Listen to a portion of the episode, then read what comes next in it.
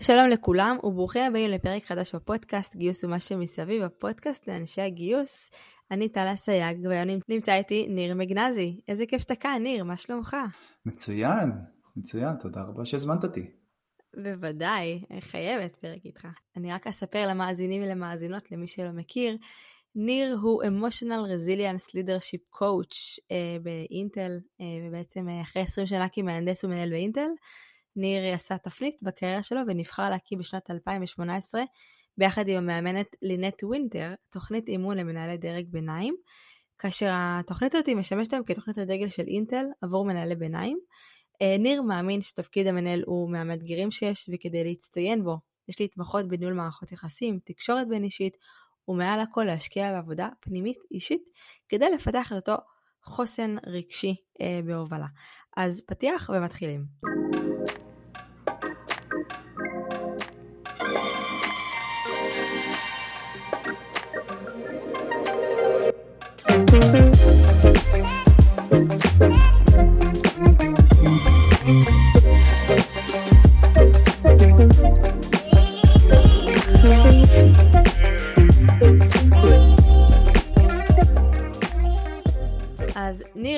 שאתה כאן, אני ממש מתרגשת שאנחנו עושים פרק, אני חושבת שזה פרק שהוא חובה חובה כמעט לכל מי שעוסק בגיוס, ואני יכולה לספר לך אה, שבעצם אה, פנתה אליי לפני כמה שעות אה, מישהי בלינקדין, וכתבה לי שהיא מחפשת עבודה, ושככה היא מנסה לעשות המעבר מחברת השמה, להיות מגייסת בארגון, והיא מקבלת ככה הרבה לואים, ומה אפשר לעשות, וכל הזמן אומרים לה שיש פערים, לא יודעת מה איך לגשר עליהם. ו- והדבר הראשון שעלה לי לראש כשהיא ביקשה ממני פידבק עכשיו, אה, שדיברנו ב LinkedIn, זה הפער הזה של בין להיות מגייסת בחברת השמה, שנותנת שירות מבחוץ, לבין להיות חלק מארגון. ומה זה להיות חלק מארגון? לעבוד עם מגוון רחב של stakeholders, לעבוד עם מנהלים, מנהלות, finance, legal, משאבי אנוש, צוותים גלובליים.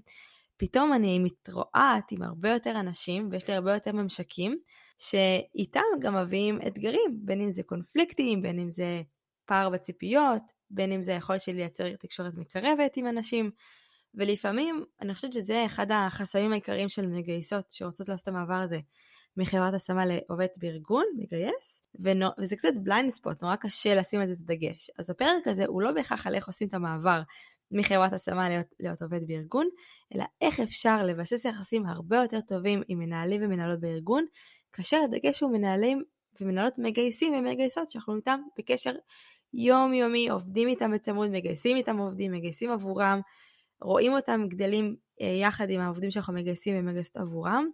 בפרק הזה אנחנו בעצם נרצה לתת כלים איך אפשר לשפר וללטש את היחסים האלה עם המנהלים והמנהלות כדי להביא לתקשורת הרבה יותר טובה ולהשיג את המטרות שלנו בסופו של דבר.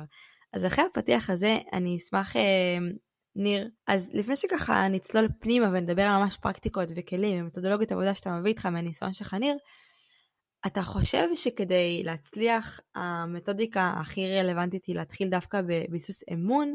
ואם כן, מה זה בכלל אומר לבסס אמון? זה כזה קצת מרגיש כמו איזושהי אה, אמירה שהיא נורא גדולה, אבל מה מסתתר מאחוריה לבסס אמון? מה זה אומר?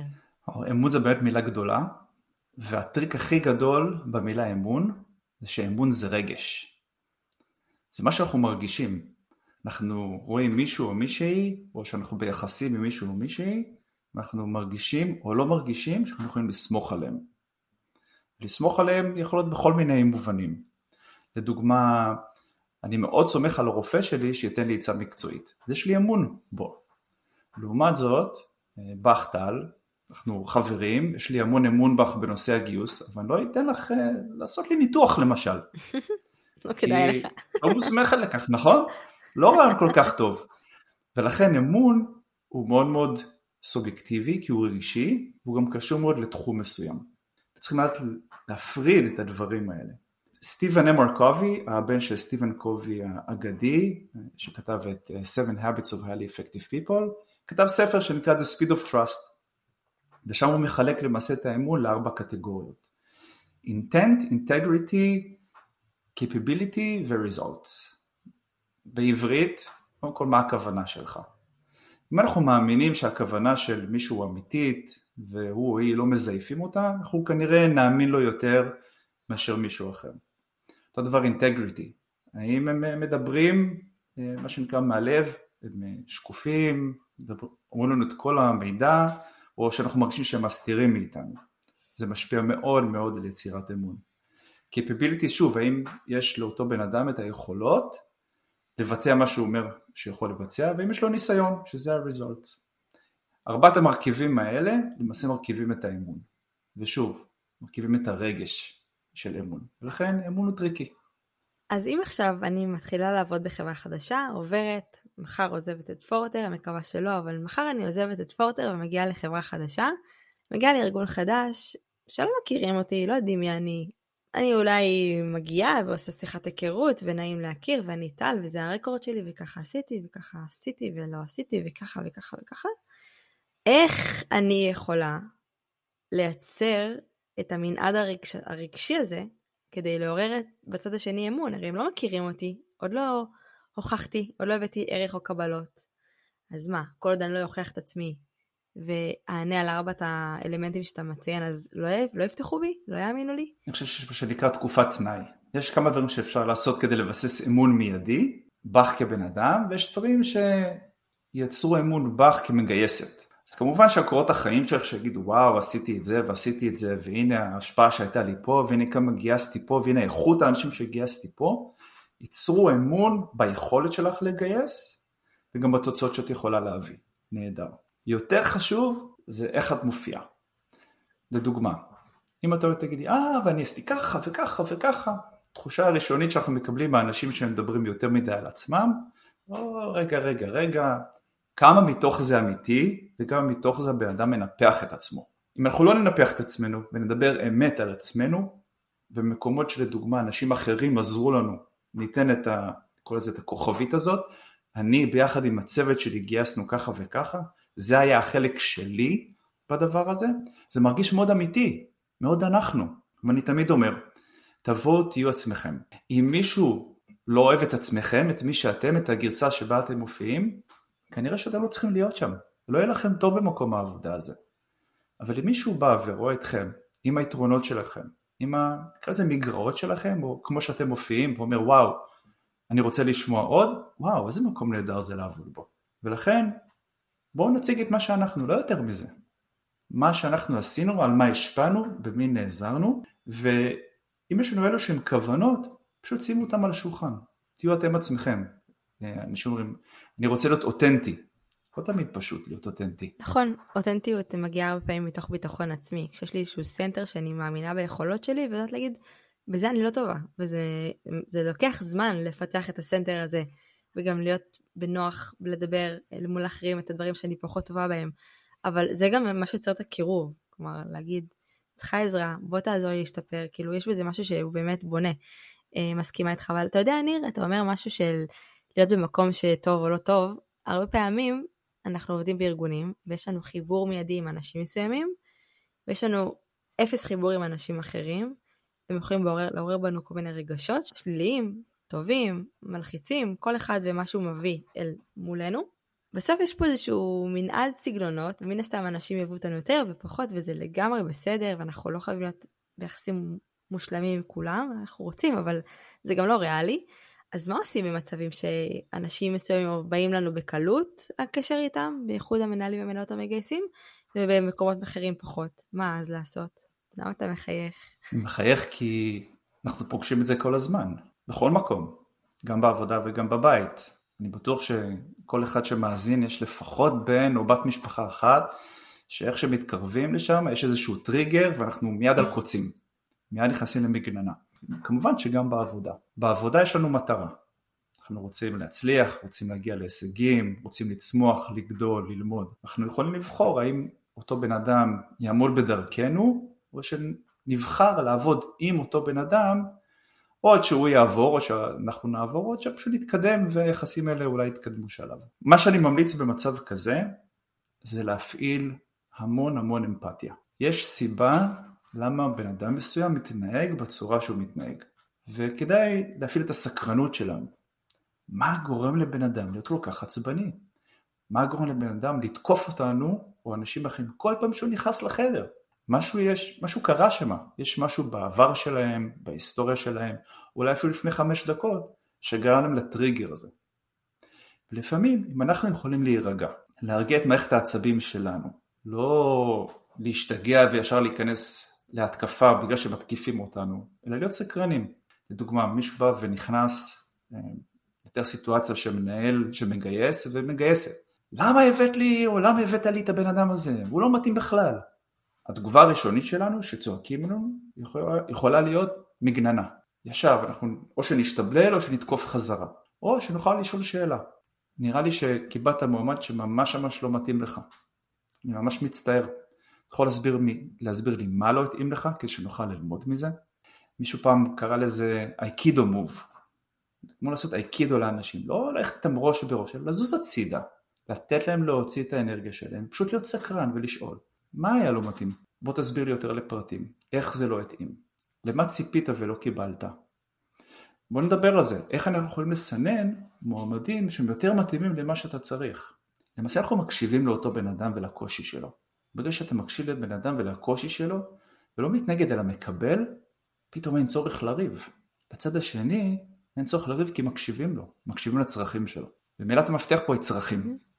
כן, זה ממש מעניין מה שאתה אומר, כי אני חושבת שבחלק משמעותי מהמקרים, בטח עכשיו בשוק המטורף, אולי עכשיו קצת פחות, אבל בוא נדבר באופן יותר כללי, בשוק בישראל וגם בכלל השוק בעולם, מחפש ומשווע להרבה טאלנטים וטאלנטיות מצליחים, והרבה פעמים אנחנו מוצאים את עצמנו בפיגור, בזמני גיוס, באיכות של האנשים, בקוולטי, אנשים שמסירים עמדות, כלומר יש המון תסכול בממשק הזה בין מגייסת לבין מנהלת מגייסת או מנהל מגייס.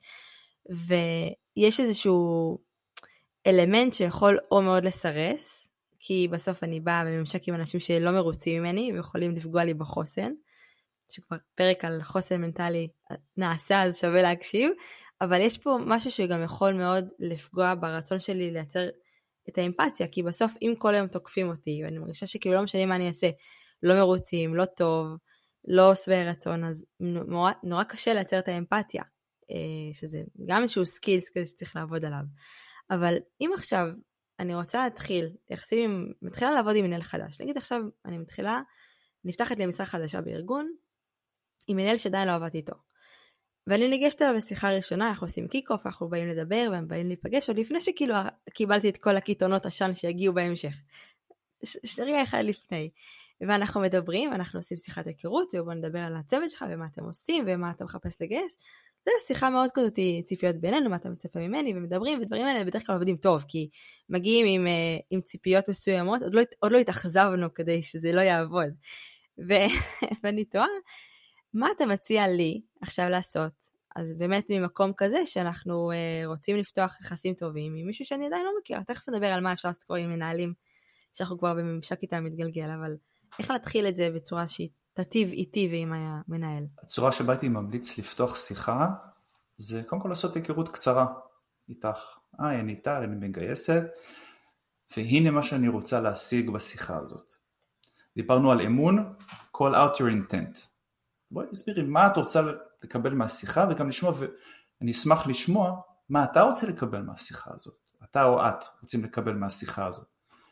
אפשר לומר, תראה, אני רוצה ללמוד עליך, על הצוות שלך או שלך, מה אתה מחפש או מחפשת בעובד שאתה רוצה שאני אגייס, איך זה מתאים לצוות שלך, וכמובן להיכנס לפרטים, ואז אני אשמח לשאול ממך גם מה אתה מצפה ממני, וכמובן לתת לזה זמן.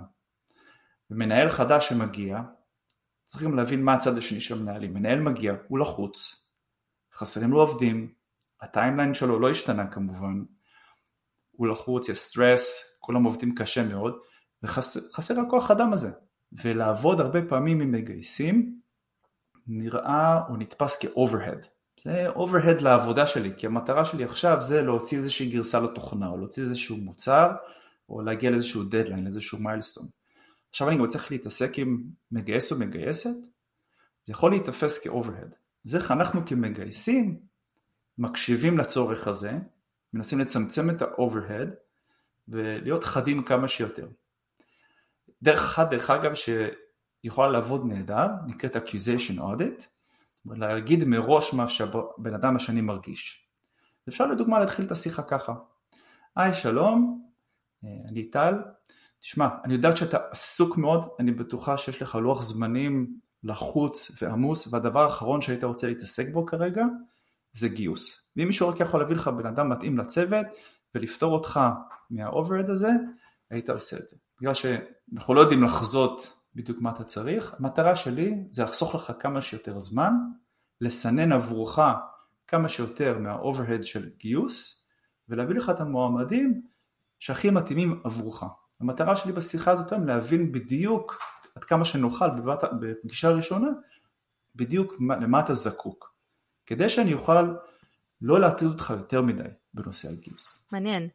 אתה חושב אבל שזה יכול גם להצטייר בצורה שהיא שלילית? כי נגיד, מהחוויה שלי, מנהלים ומנהלות מאוד אוהבים לגייס, מאוד רוצים להיות חלק, נורא אוהבים להיפגש. אתה יודע, יש לנו bi-weeklies עם כל המנהלים, והם נורא אוהבים, יש לנו sourcing, כאילו, הם נורא אקטיביים. וכשאני באה למנהל כזה ואני אומרת לו, אני יודעת שאתה חווה את זה כ overhead, אז זה לא קצת יכול להוזיל ממני, כאילו במידה מסוימת, כי אם הוא נורא אוהב גיוס, אז כאילו, מה, אתה תופס את עצמך כ overhead? תופס את העבודה שלך? כאילו, זה לא יכול קצת להצטייר או לייצר פרשנות שהיא מייצרת את ההפך? יכול להיות, לכן הניסוח של זה הוא קריטי. ה overhead הוא בכמה זמן אנחנו משקיעים כמנהלים בלגייס. יכול להיות שהתהליך הוא מאוד כיף, כי אנחנו פוגשים אנשים ובוחרים בסוף מי הבן אדם הבא שיגיע לנו לצוות, ויש משהו כיף בזה. לעומת זאת יש עוד הרבה דברים שהם פחות כיפים והייתי מעדיף לא להתעסק איתם. לדוגמה, אוקיי, לרשום בדיוק מה הקריטריונים המקצועיים שאני מחפש עבור אותו בן אדם, או לעבור על אה, עשרה קורות חיים כדי לבחור את מי מהם אני רוצה לראיין. אני חושב שזה מאוד מאוד תלוי במגייס או במגייסת ובמנהל או במנהלת. ואם יש לנו כבר ידע מוקדם על אותו מנהל אז כמובן שלא נתחיל ככה. אבל אם הייתי מגיע למנהל שמגייס כרגע ואני לא מכיר את המנהל, הייתי אומר לו יכול להיות שאתה מרגיש שזה overhead. לא כמובן אף פעם לא לקבוע להם עובדה, אה ah, גיוס זה overhead. אלא פשוט לומר, תראה, בהחלט יכול להיות שאתה מרגיש שגיוס זה overhead. אוקיי? או שחלק ממנו זה overhead. המטרה שלי לצמצם עבורך את ה overhead. אחלה. טוב, אז זה באמת אה, צריך להיות רגישים לניואנסים האלה, כי אני בסוף חושבת שאתה לגמרי, אני מסכימה איתך שבסוף אנחנו באים לתת שירות. התפקיד של גיוס הוא מאוד מאוד שירותי, בשביל לתת שירות למנהלים ומנהלות, לגדול ולהתפתח ולעמוד גם בסוף ביעדים שהם מציבים לעצמם כחלק מארגון עסקי. אז מעולה. אני חושבת שאם אני ככה טיפה מתקדמת איתך פנימה, אני שמתי לב כשחזרתי מחופשת לידה לפני חודשיים בערך, שפתאום א', יש לי מנהלים חדשים בארגון, אני מדווחת למישהי שהיא בריטית, והיא מלמדת המון דברים חדשים שזה נורא כיף לי, אבל פתאום אני הרבה יותר ערה לניואנסינים שאפילו לי קצת מפריעים כמנהלת. לצורך העניין, אני שמה לב שכשאני נפגשת עם הצוות שלי, הן לא מגיעות מוכנות לפגישות. זאת אומרת, יש לנו אחד על אחד, הן לא מגיעות עם אג'נדה, על מה הן רוצות לדבר? בדרך כלל אני באה עם האג'נדה. או יש לנו פגישה עם מנהלים, נגיד, הגענו לאיזשהו מיצוי שוק, הגענו לאיזשהו מבוי סתום, לא מצליחים לגייס, זה קורה. כמה אנחנו מתכוננות לפגישה? כמה אנחנו מביאות דאטה לתוך הפגישה? כמה אנחנו שואלות את עצמנו לפני מה היינו רוצות להשיג מהפגישה? לצערי, בהרבה מהמקרים, אנחנו לא. לפחות אני חווה את זה בתקופה האחרונה שהגיוס הפך הרבה יותר אינטנסיבי והרבה יותר גם מקצועי בחוויה שלי בארגון, וזה נורא מתסכל, ואני חושבת שזה משהו שהוא מאוד מאוד צריך לדבר עליו, על איך להתכונן לפגישות, איך להביא את הערך המוסף ולא לבזבז את הזמן. כי אני ישבתי לא פעם בפגישות, שבה ישבה, או אני, בתחילת הדרך כמגייסת, וכאילו ניסיתי לאלתר תוך כדי הפגישות, שזה הדבר הכי גרוע שיכול לקרות, כי אנשים קולטים את זה בשנייה. והאלתור הזה והנסון, אתה יודע, לנסות את זה כזה, לראות לכל הכיוונים ולראות מה יצא, זה נראה לי הרבה יותר מבזבז את הזמן, ועלול לפגוע באמון שאנחנו מייצרות עם אותם מנהלים ומנהלות. ואני אשמח קצת לשמוע ממך, ניר, איך אתה חושב שהכי נכון להתכונן לפגישות? איך הכי כדאי לחשוב על דברים מבעוד מועד? מה, יש לך פרקטיקות מסוימות, אני אשמח כמובן לשמוע. אני חושב שהדרך הכי טובה להתכונן לפגישות, היא קודם כל להבין למה אנחנו בכלל באים לפגישה. לא רק מה המטרה, אלא מה התוצאה. יש סיבה למה שמתי בקלנדר סלוט עם אותו מנהל. ואם לא צריך את הפגישה הזאת, אין על מה לדבר, אז למה בכלל לשים אותה? אבל אם כן יש, אז בואו נהיה ברורים למה אנחנו שמים את זה. עכשיו יש פגישות שאוטומטית שמים לשעה. רגע, אולי זו פגישת עדכון של חמש דקות? או של רבע שעה. בוא נרשום באג'נדה. זו האג'נדה, אבל אג'נדה נותנת סדר העניינים. מה ה-desired outcome? מה אנחנו רוצים להשיג בפגישה הזאת? לדוגמה, השוק רווי ואנחנו לא מצליחים לגייס לפי תיאור המשרה שאיתרת. מטרת הפגישה להרחיב את תיאור המשרה כדי לאפשר למועמדים נוספים לעשות אפליקיישן למשרה הזאת. וואו, נהדר. את מגיעה מוכנה, אותו מנהל או מנהלת מגיעים מוכנים, ואז השיחה היא מאוד מאוד אפקטיבית. זוכר שדיברנו על אינטנט, להגיד מה הכוונה שלנו, הנה עוד דוגמה, איך עושים call out your intent וזה בונה המון אמון. Mm-hmm. המנהל או המנהלת לא מרגישים שהם מבזבזים את זמנם. אה, הנה, יש פה בעיה, אנחנו הולכים לדבר על הפתרון, נהדר. באים, פותרים, הולכים, יעיל מאוד, ובונה אמון. אוקיי, okay. ומה קורה נגיד שאנחנו עולים לפגישות, אנחנו מדברים על איזושהי בעיה כלשהי, נגיד בוא נמשיך עם הכיוון של מיצוי שוק, אנחנו יוצאים עם כל מיני טייק אווייז, אני הולכת לעשות ככה וככה וככה, אתה מהצד שלך הולך לעשות ככה וככה וככה, ואז אנחנו ניפגש בעוד כשבוע וחצי או שבועיים ונאסוף רשמים על מה שתכננו לעשות. ואז פתאום, אתה יודע, המנהלים מתחילים להיעלם, דוחים פגישות, לא עושים מה שביקשנו, כלומר מתחילים להיווצר מיני קונפליקטים או מיני קלאשז כאלה ואחרים בינינו. הרי זה קורה, קורה לכולנו כל הזמן. בין אם זה כי הם עסוקים, בין אם זה כי הם לא מצאו את הפנאי לעשות את זה, כי הם לא מספיק מחויבים לגיוס. מיליון ואחת סיבות. עכשיו, אני בגישה של כאילו בוא נדבר על הדברים, כלומר אם עכשיו נגיד באמת קרה לי מצב כזה, אז במקום למהר לעשות אסקלציה ובוא נדבר עם ההוא ונשלח מייל, לא, כאילו בוא נדבר, אבל אני אשמח לשמוע אותך. מה אתה מציע לי לעשות בשיחה שכזאת? אם עכשיו אני באה כמפגש פולו-אפ ואני רואה שצד השני לא עשה את חלקו לטובת המאמץ הגיוסי. אז בוא נדבר על איך לתת פידבק ואיך לקבל פידבק. כי אני מניח שזה גם קורה מהצד השני. מושלם. לגמרי. וזה מתחיל למעשה בקונפליקט. ומה זה קונפליקט? כולנו נמצאים בקונפליקט. או שאנחנו, מה שנקרא, מאוד פעילים בקונפליקט, או שאנחנו לחלוטין נמנעים מקונפליקט. עדיין הקונפליקט קיים, אנחנו בקונפליקט עם מישהו. וקונפליקט בהגדרה שלו, לפחות איך שאני מגדיר אותו, זה צרכים לא מסופקים. unmet needs באנגלית. וכאשר יש unmet needs, לך ולי, אנחנו בקונפליקט. לא משנה איך אנחנו משוחחים, הקונפליקט קיים. אז איך אנחנו מטפלים בו?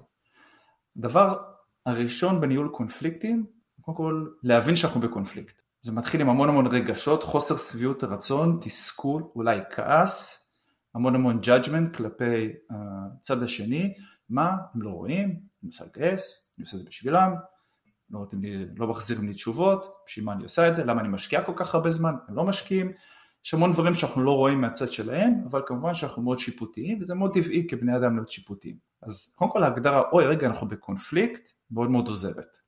עוזר קצת להרגיע טיפה את הרגשות. הדבר השני זה לחשוב מה המטרה המשותפת של שנינו, מה, מה אנחנו עובדים ביחד ולקראת. ברגע שאנחנו יכולים להגדיר את זה, את אותה מטרה, או את אותה בעיה דרך אגב, הבעיה המשותפת שלנו זה לפתור את הריבוי של השוק ואיך כן להביא עובדים אולי מקהל אחר עבור המשרה הזאת. ברגע שאנחנו יודעים להגדיר את זה היטב, אפשר להתחיל לדבר על זה ולרתום את הצד השני לכיוון המטרה. ואז זה כבר לא, רגע, טל עושה את מה שביקשתי ממנו או לא, אלא איך שנינו מתקדמים ביחד לכיוון המטרה.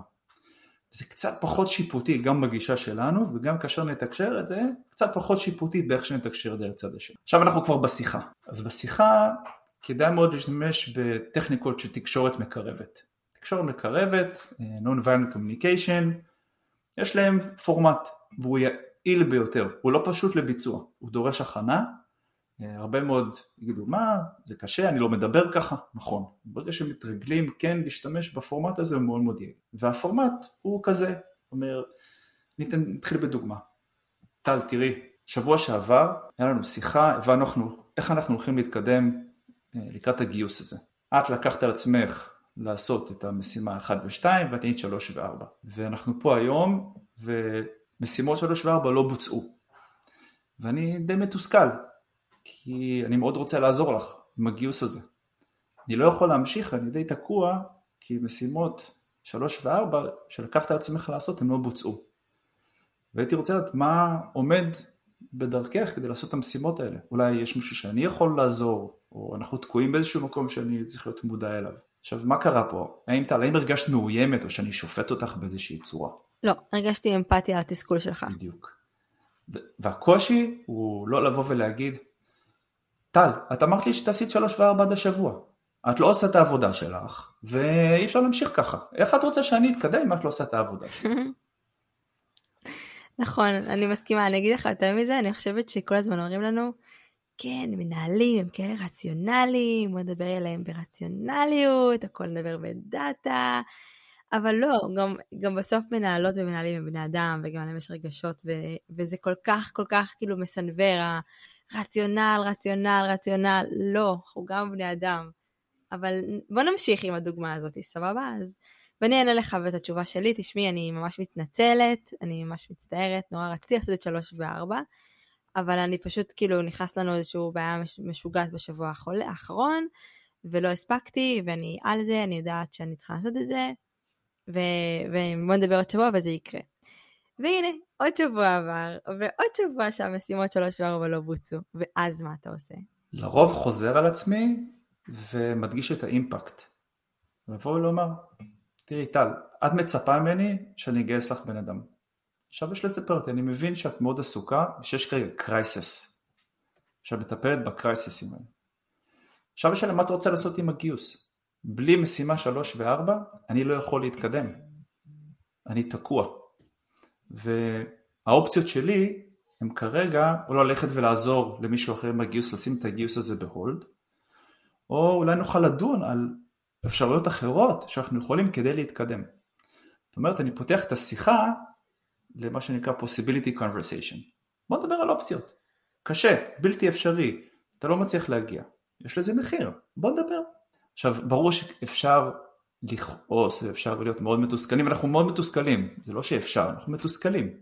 כשמפעילים את האמפתיה, יש סיבה למה אותו מנהל לא עשה את מה שהוא צריך לעשות. בוא נהיה סקרנים לגבי זה. אולי קרה משהו בבית, אולי עכשיו יש איזשהו קרייסס בבית והדבר האחרון שהוא פנוי אליו זה לעשות את משימה 3 ו-4. Mm-hmm. אנחנו לא יודעים. מעניין, אתה יודע מה זה מזכיר לי ניר? לפני כמה חודשים בעלי ואני היינו בכזה כמו קורס, אה, זה קורס כזה להורים, איך לעבוד בצורה הרבה יותר אה, קרובה עם ילדים, ואיך אה, לתקשר בצורה הרבה יותר טובה, ואיך להחזיר את השקט ואת השלווה לתוך הבית. אחד הכלים המרכזיים שבהם דיברה המדריכה בקורס זה א' א' א'. אתה יודע מה זה א' א' א'? לא. א' א' א' זה אמפתיה, איסור ואלטרנטיבה. למשל עכשיו הבת שלי לא רוצה להיכנס להתקלח. להפוך העולם, היא לא נכנסת להתקלח.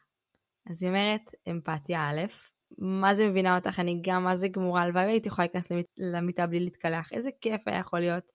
נכון, איזה כיף אם היינו יכולים לדלג על המקלחת היום, וואי, אני כל כך מבינה אותך.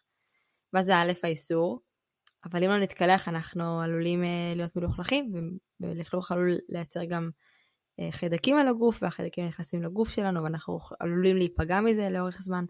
התפקיד שלי כאימא שלך זה לשמור עלייך, ואז אלטרנטיבה.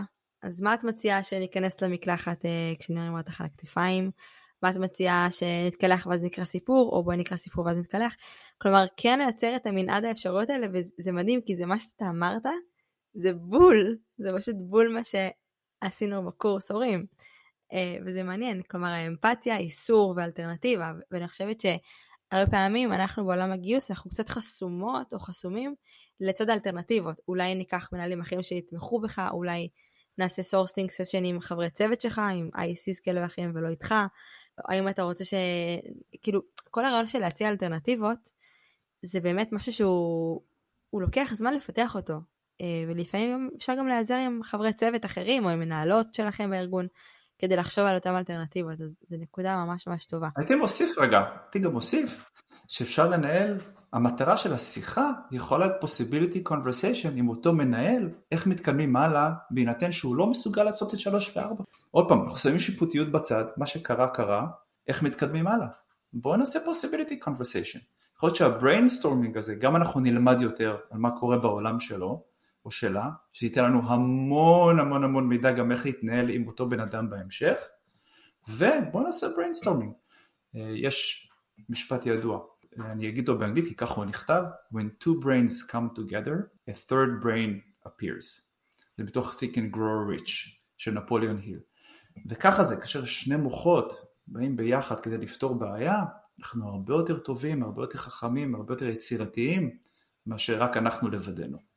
לגמרי, לגמרי, בכלל, אה, אני ממש מסכימה איתך, גם בקשר לעבודה עם מנהלים וגם אה, כאינדיבידואל שרוצה לקדם גיוס, אז ממש מסכימה. בוא נמשיך לדבר טיפה על תקשורת מקרבת, כי אני חושבת שזה נושא שהוא מאוד מאוד אה, אה, חשוב, אה, בעיקר כדי להצליח עם אה, מנהלים ומנהלות וגם כדי להמשיך ולבסס אמון.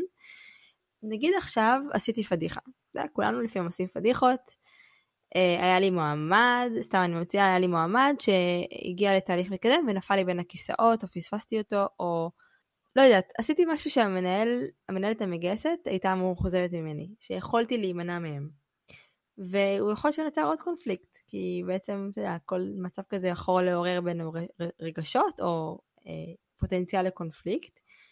ואותה מנהלת באה אליי ואומרת לי, תקשיבי, טל, באמת, יכלת יותר טוב. יכולנו להימנע מהמצב הזה, חבל, פספוס, נורא רציתי את הגיוס הזה. ואני יושבת ככה מתוסכלת, ואני בוחרת או לקחת את זה למקום שאני נעלב, או לקחת את זה למקום שאני נעלבת, או לחילופין, לעשות לזה איזשהו leverage כדי להחזיק את האמון יותר טוב. ואני תוהה איתך, באמת, מה אתה חושב שכדאי לעשות אם עכשיו הגיע פידבק של תסכול נורא גדול מצד המנהלים המגייסים, ואני רוצה דווקא להחזיר בחזרה את האמון. מה אתה מציע לעשות גם במקרה הזה? בוא נתחיל ונהיה אמפתיים כלפי עצמנו קודם כל. זה מאוד מאוד mm-hmm. מאוד קשה לא להיעלב. זה מאוד קשה. אני מבחין עם עצמי, כל מה שאני מקבל ביקורת, גם אם היא בונה כביכול, אני קודם כל מרגיש איזושהי צביטה כזאת בלב. ממש, והנטייה שלי היא קודם כל להתגונן. לא, אבל זה לא אני, זה מה השם, וזה השוק, וזה ההוא, וההיא, ולא להגיד רגע, יש לי חלק בזה. זה נקרא זה חלק, לא מפחד להגיד, ילדותי שבי, שעדיין מתגונן ולא רוצה להיות אשם, כמו שאנחנו אומרים לאיזשהו, אה, למה עשית את זה? אה, לא, זה אח שלי, ולא, זה לא אני. אנחנו לא אוהבים לקחת אחריות, זה לא נעים, זה רגש מאוד מאוד לא נעים. וככל שאנחנו מתבגרים, אנחנו צריכים ללמוד, בסדר, לא נעים, אני מרגיש לא נעים, עכשיו מה אנחנו עושים עם זה? כל תלונה שמגיעה אלינו, או שאנחנו נותנים למישהו אחר, מגיעה מתוך איזשהו צורך. אותה מנהלת שבאה להתלונן, הצרכים שלה לא נהנו. אז קודם כל אפשר להיות סקרן כלפי זה ולשקף את זה. ולהגיד למשל, נניח שאת באת אליי, טל, אני מבין שמאוד מאוד חשוב לך שמועמדים כמו מועמד X שנפל בין הכיסאות לא יפלו בין הכיסאות ושאנחנו נעשה עבודה יותר טובה בלזהות את המקרה הזה. ואני מניח שזה גם מאוד מאוד מתסכל. יכול להיות שגם קרה קצת נזק כי ממש ממש רציתי את המועמד הזה והנה הוא ברח לנו. אנחנו מבינים את זה. בואו ננסה לחשוב איך אנחנו להימנע מזה בעתיד. ובואו גם נבין בדיוק למה את זקוקה כדי שאנחנו נהיה מודעים לזה ונשים לב לכך בעתיד ונוכל לעבוד ככה יותר טוב. רוב האנשים שהם מתלוננים זה לא קשור אלינו, זה קשור לצורך שלהם מאיתנו. כשמישהו בא להתלונן, משהו אצלו חסר מנוחה, משהו אצלו לא עבד. משהו בצורך שלו לא התקבל. אז במקום להפנות את זה, אוי, איזה נורא הייתי, או, או זה לא בסדר, איך אני לא הייתי בסדר ופספסתי פה, או איך בכלל טל, מה היא בכלל באה ומבקש ממני את הדברים האלה, למה היא מטילה עליי כל כך הרבה אחריות, גם לה יש אחריות בדבר הזה. במקום להתעסק בהאשמות מי אשם, בואו נפנה למה אנחנו זקוקים. למה טל זקוקה בתהליך הזה, למה אני זקוק בתהליך הזה. זה יכול להיות דיאלוג. הנה דוגמה. אז טל, שמעתי מאוד מתוסכלת מזה שאיבדנו את המועמד הזה. ואני מבין את הצורך שלך בלגייס מועמדים כאלה. אולי נוכל לדבר על כמה אפשרויות איך לא נפספס את זה. אני יכול להגיד לך שאני לא זיהיתי את הצורך הזה שלך, ואני רוצה להבין יותר בדיוק למה את זקוקה. בתהליך הזה אני גם זקוק לעוד כמה פרטים כדי שאני יכול לעשות את העבודה שלי יותר טוב ולהיות יותר מדויק עבורך או עבור המטרה של לגייס את המועמד. אנחנו יכולים אולי אה, לדבר על כמה אופציות וללבן את זה ואני חושב שאת שומעת את זה עכשיו את לא מרגישה את הפושבק. אין פושבק לביקורת שלך, להפך, יש הבנה. אני מבין שזה היה לך מאוד מאוד חשוב. זה הקריטי עבורך לקבל מועמד כזה. אז אני שומע אותך, אני מקשיב לך, ואני סקרן לגבי הצרכים שלך. ככה לאט לאט הקונפליקט נמס לו. או הרגשות הקשים בקונפליקט נמסים. אז יש פה איזשהו מוטיב שחוזר על עצמו, שאני חושבת ששווה שנייה שנסכם אותו, יש לנו פה החיבור לאמפתיה, זיהוי הצרכים, ותקשורת שיותר מקרבת ממקום של בואי ביחד נפתור ונצליח להגיע למטרות המשותפות שלנו, נכון? זאת אומרת, בדיוק. זה השלושה האלמנטים המרכזיים שחוזרים על עצמם, no matter what, בין אם זה בסכסוך, בין אם זה בקונפליקט, בין אם זה בביסוס יחסים ראשונים. כלומר, זה, זה לכל אורך הדרך, אלו האלמנטים שבעצם משמרים הצלחה בתקשורת שלנו עם, עם הצד השני בעבודה על בגיוס. נכון. תקן אותי אם אני טועה. מצוין, והייתי אומר אפילו יותר. אם אנחנו מוכוונים צרכים, העבודה של מגייס ומגייסת יכולים להיות בצורה משמעותית הרבה יותר יעילה והרבה יותר משמעותית גם עבור הצוות. ולמה אני מתכוון? אנחנו יכולים לשים את היחסים בין מנהל מגייס לבין המגייס או המגייסת על ציר של בין מה שאני קורא טרנזקשיונל להוליסטיק. מה זה טרנזקשיונל? טרנזקשיונל זה הולכים לסופר, קונים שקית של טפו צ'יפס, נותנים את הכרטיס אשראי, משלמים, עוזבים את הסופר, נגמרו היחסים. אתה נותן משהו, אתה מקבל משהו, מחליפים, עושים סחר חליפי, נגמר. אני מניח שעם חברות השמה, פחות או יותר ככה זה נראה, פחות או יותר. כן, נגמר הטרנזקציה, נגמרו היחסים. ואפשר ללכת לכיוון השני, ואני חושב שאת, לפי התיאור שלך, נמצאת פחות או יותר בסביבה כזאת, שאת מעורה בתוך הארגון. את רואה יותר את הצרכים של הארגון מעבר לרק לאוקיי בוא נגייס עוד בן אדם. אז כאשר עובדים עם מנהל מגייס, אנחנו יכולים לשאול אותו או אותה, איזה בן אדם אתה מחפש? כן, יש את התיאור המקצועי, הבנו את תיאור המקצוע שאנחנו רוצים, אבל איזה סוג של בן אדם אתה או את מחפשים לצוות שלכם? איך ההוואי בצוות שלכם? מה אתם עושים בשעות הפנאי אחד עם השני? איך התקשורת בצוות? איך אתם בונים את התקשורת בצוות? או את התרבות של הצוות? איזה בן אדם יהיה תוספת נהדרת לצוות הזה? או איזה טיפוס חסר לכם בצוות הזה כדי להשלים אותו? כי יכול להיות שהצוות הזה לדוגמה הוא מאוד מאוד execution oriented. כולם ב-doing, doing, doing, doing. אבל אתם צריכים מישהו שהוא קצת יותר אסטרטג. אחד שקצת הולך אחורה וחושב על הדברים קצת יותר לאט אבל בראייה יותר רחבה. או אולי הוא יותר אנליטי ואוהב תהליכים. יש פה הזדמנות. ברגע שאנחנו יותר מתעניינים בצרכים מעבר רק לתיאור המשרה. זה מעניין מה שאתה אומר, כי הקלטתי לפני שבועיים פרק עם מורית רוזן, שהיא באמת אשת מקצוע מרשימה ומדהימה, ובאמת דיברנו על רעיונות עבודה, איך עושים את זה בצורה שהיא מקצועית, איך אנחנו מתשאלים מנהלי גיוס אה, לצרכים שלהם, ואני באמת באתי אליה ואמרתי לה, תקשיבי, כאילו, כמה באמת נותנת נפח בתשאול הראשוני מול המנהלי גיוס לתמהיל הצוותי. ומה שהיא אמרה לי, שבחוויה שלה, ובאמת היא עובדת עם הרבה ארגונים, הגיוס עוד לא שם. זאת אומרת, הרבה פעמים זה יהיה תשאול שישב על הכתפיים של business partner, כלומר HR business partner, או people partners כאלה ואחרים, ופחות על הגיוס. ואני לוקחת את מה שאתה אומר, ואני באמת רוצה להעביר פה מסר של בואו נשתפר גם בזה. כאילו בואו לא נישאר בשטנץ של מה אתה צריך, איזה שפת פיתוח, איזה כלים מתודולוגיים ב product, אה, כמה שנות ניסיון, לא. בואו, באמת, אני אומרת, אתה כאילו מעלה פה משהו ואני מרימה לך, כי זה משהו שאני מרגישה שאנחנו יכולות להיות שם, כאנשי גיוס, ואנשי ונשות גיוס. בואו נרים רמה, בואו נתחיל לתשאל ולתחקר גם מעבר. לא בטוח שנצליח להביא את האנשים שישבו בול בפוני, גם שיהיו אסטרטגיים וגם יהיו דוינג וגם ישתלבו אותו, אבל אנחנו נגיע לרמה הרבה יותר עמוקה ביחסים שלנו עם המנהלים המגייסים, עם החברי צוות, עם בשיח אחר כך אנחנו עושות עכשיו בישראל זה מאוד מקובל, אני מניחה שצריכים, אני לא יודעת איך זה באינטל בארצות הברית, אבל בישראל מאוד מקובל לעשות רעיונות HR מאוד מעמיקים, culture fit, המכבסת מילים אותי שהיא הכי לא גיוון והכללה, אבל זה כבר לפרק אחר. נוכל להביא שיח הרבה יותר עמוק ולתת גם מענה לצרכים של המועמדים והמועמדות שלנו. אז תודה שאתה אומר את זה, ואני שמחה שאתה אומר את זה, ואני לוקחת את זה בשתי ידיים ואני לגמרי מקדמת את המסר הזה הלאה. לתחקר יותר סביב הוואי, צוות, המעיל, חוסר, התאמה, כאילו זה ממש ממש מדהים. תודה, תודה שאמרת את זה. בבקשה, וזה מתנה דרך אגב למנהל המגייס. מתנה ענקית למנהל המגייס, או למנהלת המגייסת. למצוא מישהו שהם באמת זקוקים לו. אנושית אני קורא לזה בצוות. אנחנו יודעים שהרבה יותר גרוע לקבל מומחה תוכן שלא מסתדר עם אנשי הצוות, מאשר מישהו שהוא ג'וניור עם רעב גדול ללמוד ויחסים מעולים עם הצוות. אני יכול להגיד שהגיוסים הכי טובים שעשיתי אי פעם לצוותים שלי, הכי טובים, היו אלה שלא ידעו את העבודה, אבל היו אנשים מדהימים. והאנשים האלה תוך שלושה חודשים, חצי שנה, פשוט טסו לשמיים כמו כוכבים. כי הפוטנציאל היה שם, זה לא הפוטנציאל הטכני, זה הפוטנציאל האנושי. ממש, מסכימה איתך. אני חושבת שבשיחת, אה, אולי ככה, הנושא האחרון, לפני שאנחנו מסיימים, כי אנחנו כבר, באמת אה, זמן עובר מהר ואנחנו מתקרבים אה, לסוף, אני זוכרת שבשיחת הכנה שלנו, נתת לי כלי מדהים על השיקוף, אתה זוכר שדיברנו על זה קצת, על איך אני מקשיבה, משקפת.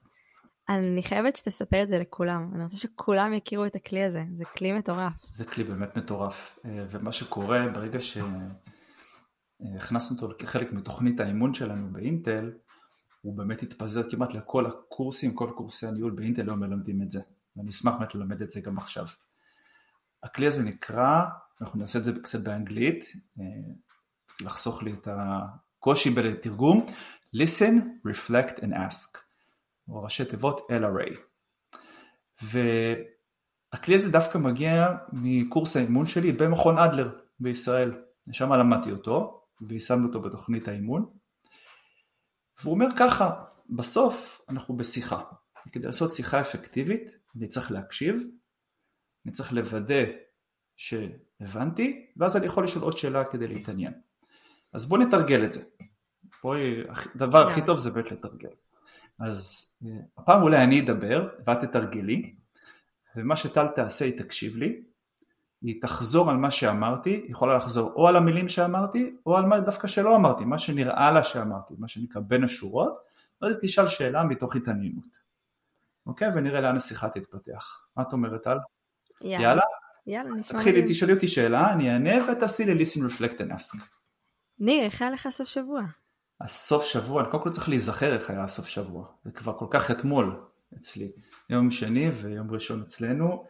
סוף השבוע היה מקסים, אה, מאוד ממלא, כי כל הבנים שלי עכשיו בבית, יש לי בן שבדרך כלל הוא בספרד, אה, בבית ספר לכדורגל, ועכשיו הוא פה בחופשת קיץ, ועשינו זמן, משתח... זמן משפחתי והיה נהדר. וואו, איזה כיף לשמוע שאתה הצלחת למצוא זמן לבלות עם המשפחה שלך, אני בטוחה שהתגעגעת לזמן עם הבן שלך שמבלה הרבה בספרד. ממש.